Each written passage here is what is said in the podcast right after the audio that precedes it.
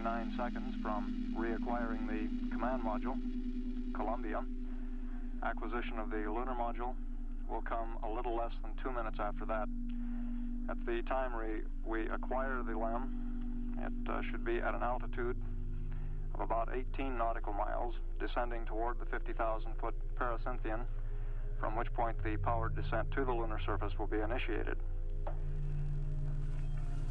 Uh, if for any reason the crew does not like the way things look as they're coming uh, across the pericynthion, uh, simply by not initiating the maneuver, they will remain in a safe orbit uh, of 60 miles by 50,000 feet. And if uh, they desired, they would be able to attempt the powered descent uh, on a following revolution at a ground elapsed time of about 104 hours 26 minutes. We are now coming up on 30 seconds to acquisition of the command module. We'll stand by for that event.